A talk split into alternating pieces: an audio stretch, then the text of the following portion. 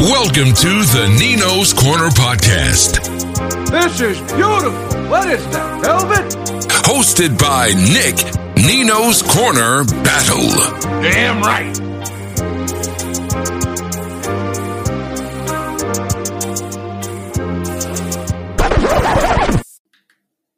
What's up, peeps? Nick Battle, aka Nino's Corner, man. It's Monday. Today is Monday. Actually, I'm recording this a day early, but um, Saturday night, Babyface versus Teddy Riley. This was supposed to be the producer battle that we've all have been waiting to see. We saw the Mannie Fresh versus Scott Storch battle. We saw the Lil Jon versus T-Pain battle. Um, and now we were supposed to see the Babyface versus Teddy Riley battle on Saturday night. It started, and everything I thought was going to go great. Teddy Riley couldn't get something done on his end when it came to the technical side of the house, when it came to actually recording uh, his songs or playing his songs, just just playing his songs. So they had to postpone, and it's going to be Monday night. So tonight at 8 p.m. Eastern, they're going to redo this. What's funny about this is Teddy Riley is a man of many hits. So is the great Babyface. Both of them have plenty of hits. But Teddy Riley actually had a DJ, an assistant, like a hype man. He had all of that, man. It's just like, come on, dude, just play some songs. He was playing the keyboard and trying to sing while he was doing He was doing too much. You know, like we didn't he didn't let the music speak for itself. Babyface had on some had on some white uh uh Apple earphones that you plug into like he even had like the blue uh tooth uh you know uh, headphones. He had in like the quarter ones that you plug into your phone. And I think Babyface was literally downloading the song uh, uh, as his time was coming up and playing a song straight from his phone. And the music was crystal clear. And Babyface was doing his thing. Like Teddy Riley could have did the exact same thing. It would have been 10 times better and we would have had a true producer battle. Let's face it, guys. We all know the songs, right? We all know the songs. So like when the song started to play, especially like once Babyface started playing songs, I was singing along with it. I was jamming, you know, doing my thing. And then as soon as Teddy Riley got into it, it was like the sound was horrible. It was a huge echo. He had like four mics in the room You know, actually about two mics, but but still, you know, I got to shoot it over.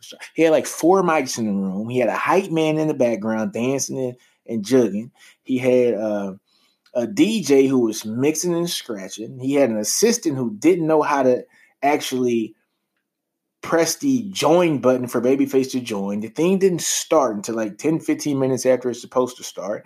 And then when it did start, Teddy Riley's sound was so jacked up that we only got to hear three songs from each. Actually, three songs from Babyface. Yeah, yeah, it was three songs from each. We heard three songs from each in an hour and a half, 90 minutes. I was like, you gotta be kidding me. You gotta be kidding me. Three songs a piece? It's supposed to be a 20 song battle. We heard three songs a piece. I was like, you gotta be kidding me. So, on that note, guys, man, if you're a producer, which Teddy Riley's one of the greatest of all time when it comes to producing, how you gonna be a producer, man, and not have your production right on the producer battle? Come on, bruh. Come on, bruh. Come on, man. Come on, Teddy. Have more faith in you, man. And you know, I was pulling for you, Teddy. So we're gonna see it tonight, though. 8 p.m. Monday night. They're gonna redo this thing. Hopefully, this thing will be a lot better than what we just had. Even Babyface got a little you can tell he's a little frustrated because they're like, "Hey, let's do this in 15 more minutes. We're gonna meet back up at 10:30 Eastern time." And you know, Face was just like, uh, "I don't think we should do this." I was like, "Damn, Face, why are you doing like that?" You hear me? so, man, hey, it's gonna be a great, hopefully a good battle. Hopefully, a lot of people will tune in. Like last night, like man, Saturday night they had over 400,000 people in this room, so people want to hear it. This was double what the largest one has been so far. So 400,000 people tuned in to see this, right? Now, which means that people want to hear the great music. Like, like this was great music. Babyface had Bobby Brown's first song. You know what I'm saying? He had uh, uh, uh, all of his stuff, Jon B, Toni Braxton, um, the TLC stuff that he's written, uh, Usher. I mean, he. I mean, think about it, guys. LaFace Records. I mean, it's Face, you know, Face and L.A. Reid, you know. So, I mean, just my God, he's had a bunch of hits with Teddy Riley. Let's get let's let's not get it twisted, man. He had Gap. Uh, he had Blackstreet. Uh, he's produced a lot of stuff for a lot of people. He produced so much for Bobby. I mean, Bobby Brown peeps. Um, all of them have produced. I mean, golly, both of them have have done songs with the likes of Mariah Carey, the Bobby Browns, the Whitney Houston. I mean, the Toni. But they've done a lot of stuff. So it's going to be very interesting to see because I think, to be honest with you, we all know. I think Babyface has the deeper catalog, but I think Teddy has those songs that get you, make you get up and jam and move your shoulders, and he'll have you bobbing your head and doing your thing when you get up and dance. But Babyface gonna have something like the like the women are gonna be like, oh my god, oh my god. You know what I'm saying? So hey, it's gonna be epic battle, man. Like I said, they had 400,000 people in this thing, and even when the sound was jacked up and people started dropping off, there was still 370,000 people waiting to hear this. So there is a very big crowd that wants to see this. So, and I am one of those. So tonight at 8 p.m. Eastern, this Monday, I will be joining in to go see this. So we're gonna have another podcast on this probably tomorrow night. Tell you guys how this thing went down. But one great suggestion that I like from Teddy Riley was that he said, I'll lead off on the first 10 songs and then we'll have a halftime, right? And then face, you lead off on the second 10 songs so that each person has an opportunity to counter each other. Because it's kind of unfair, like when a guy has to go first and then the other guy has a hell of a catalog too, and he's able to counter him every freaking song. Like, like he might have been thinking he's gonna play song X, and then he hears what the what the guy prior to him plays, and he's like, uh, uh, X ain't gonna do that. I need Y right now. The Y is gonna kill him. So it gives each guy an opportunity to counter each other. I actually like that, Teddy. I, I like that, Teddy. So um, yeah, guys, can't wait to tune in, man. This is gonna be epic, man. This is gonna be epic. Monday night, 8 p.m. Eastern let please let the sound be good. You know what I'm saying? so you know what I'm saying. We got to get this sound right. But on that note, guys, man, let's go to a small commercial break, and we're gonna go into another topic. I think you guys are gonna be very, very grateful to hear for, hear hear from. Awesome, Nino's Corner. Out to a commercial break. All right, guys, and we're back, man. Back from commercial break. Let's uh take a minute to talk about the first two episodes of The Last Dance, the Michael Jordan documentary, the 10 part series that's on ESPN. So I just watched the first two episodes. A lot to take in on this, man. Jordan, to me, he's the greatest of all time. Um, him and LeBron James, I think, are the two greatest players to to play this game. But Jordan is a he's a different character, man. Uh, Jordan had the talent, but I'm gonna tell you, in my opinion, what separated Jordan from so many other people was his ability to work harder and outwork everybody. He got better every time he stepped on the court. Every game was his last game. I think that's the way that he felt. And uh, he was just an amazing player, an amazing guy when it came to playing ball, the whole nine. You know, he was a guy that had a bunch of struggles when it came to actually playing the game. And what I mean by struggles, meaning like, hey, he didn't even make his varsity team as a sophomore. Uh, he had to come back his next year and make varsity as a junior. He actually propelled himself to probably be one of the top players in the country coming out of high school. Dean Smith and Roy Williams thought that he was the best player in high school ball when they recruited him to come play at North Carolina. He gets to North Carolina.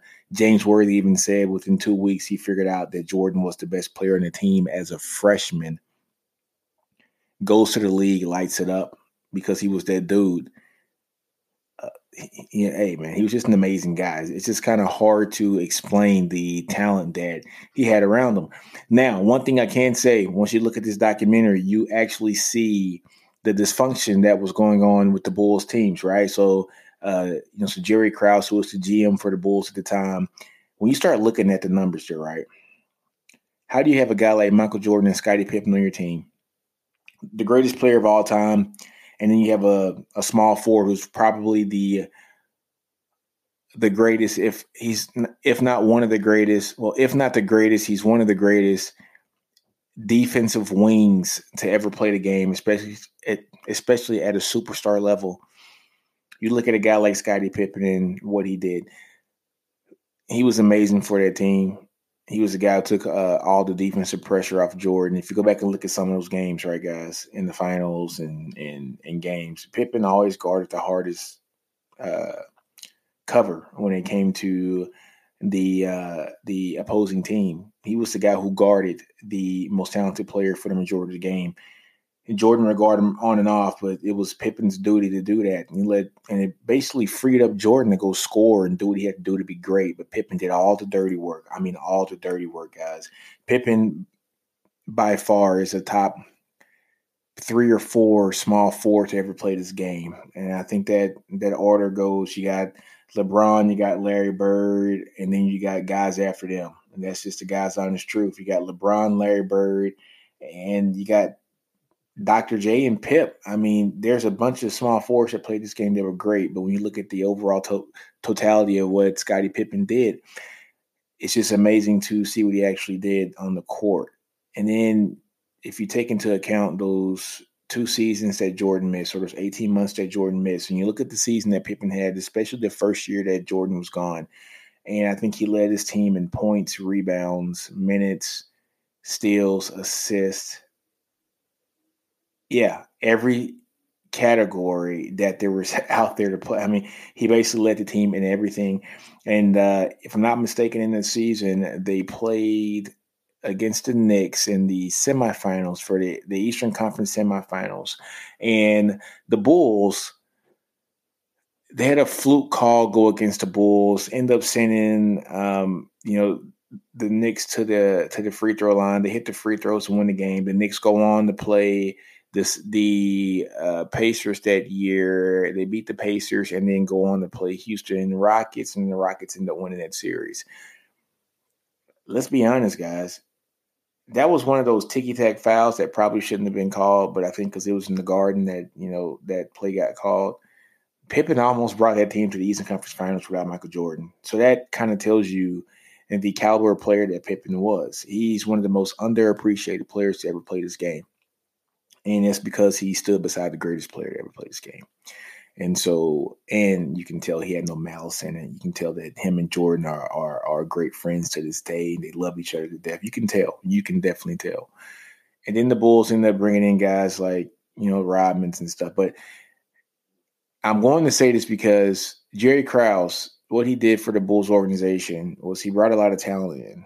But what he also did was he didn't take care of his talent. And you look at a guy like Jordan Pippen. In, in the 95 96 season, Jordan was the 32nd highest paid player in the league. 32nd. Think about that, guys.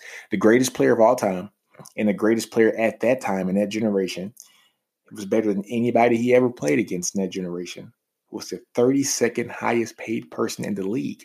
And Pippen, who was the second best player in that team and probably a top five player in the league, was the 72nd highest paid player in the league. And these two guys have, at that time, won three, uh, they have won four titles at that time, going for their fifth. And they were, and they won the fifth and they won the sixth, right? So just think about that for a minute.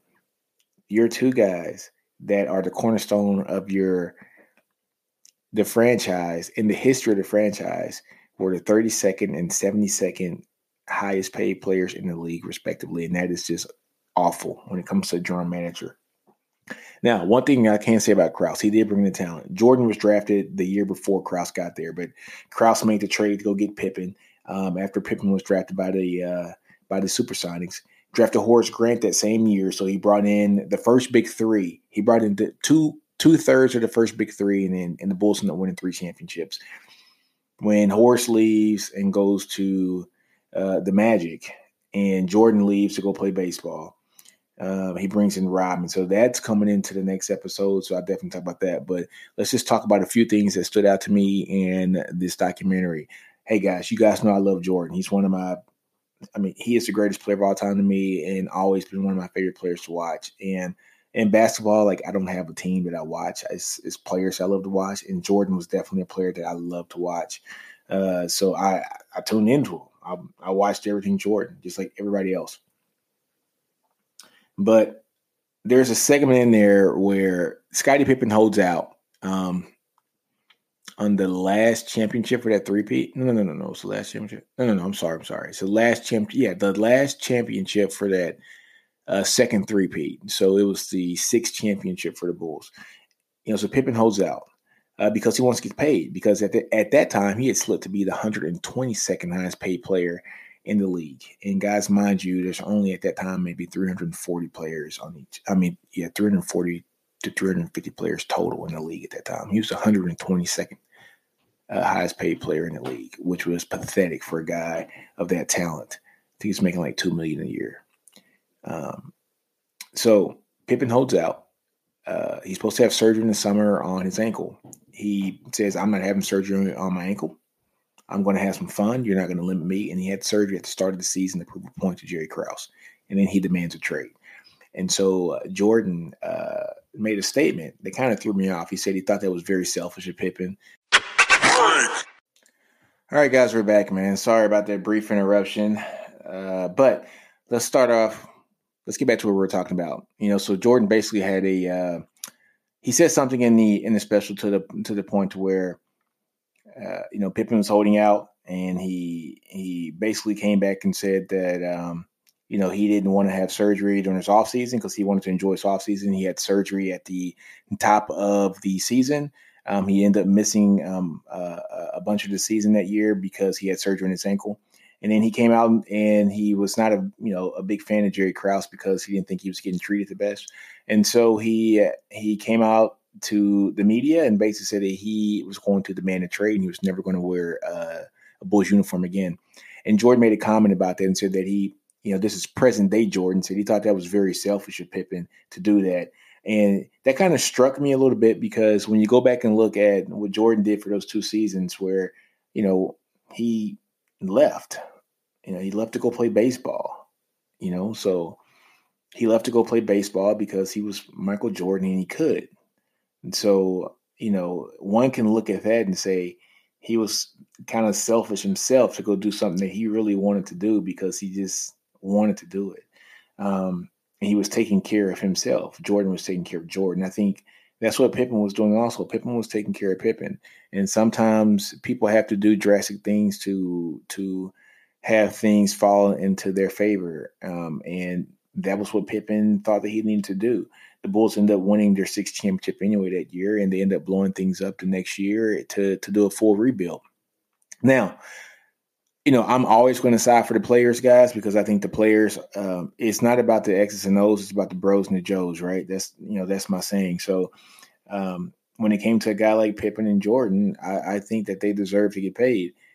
Now, mind you, Jerry Krause is the general manager, and Jerry Krause, I, I see what Jerry Krause was trying to do. As a general manager, you want to keep your team competitive for as long as you can, even if it may cost you something that you really want immediately.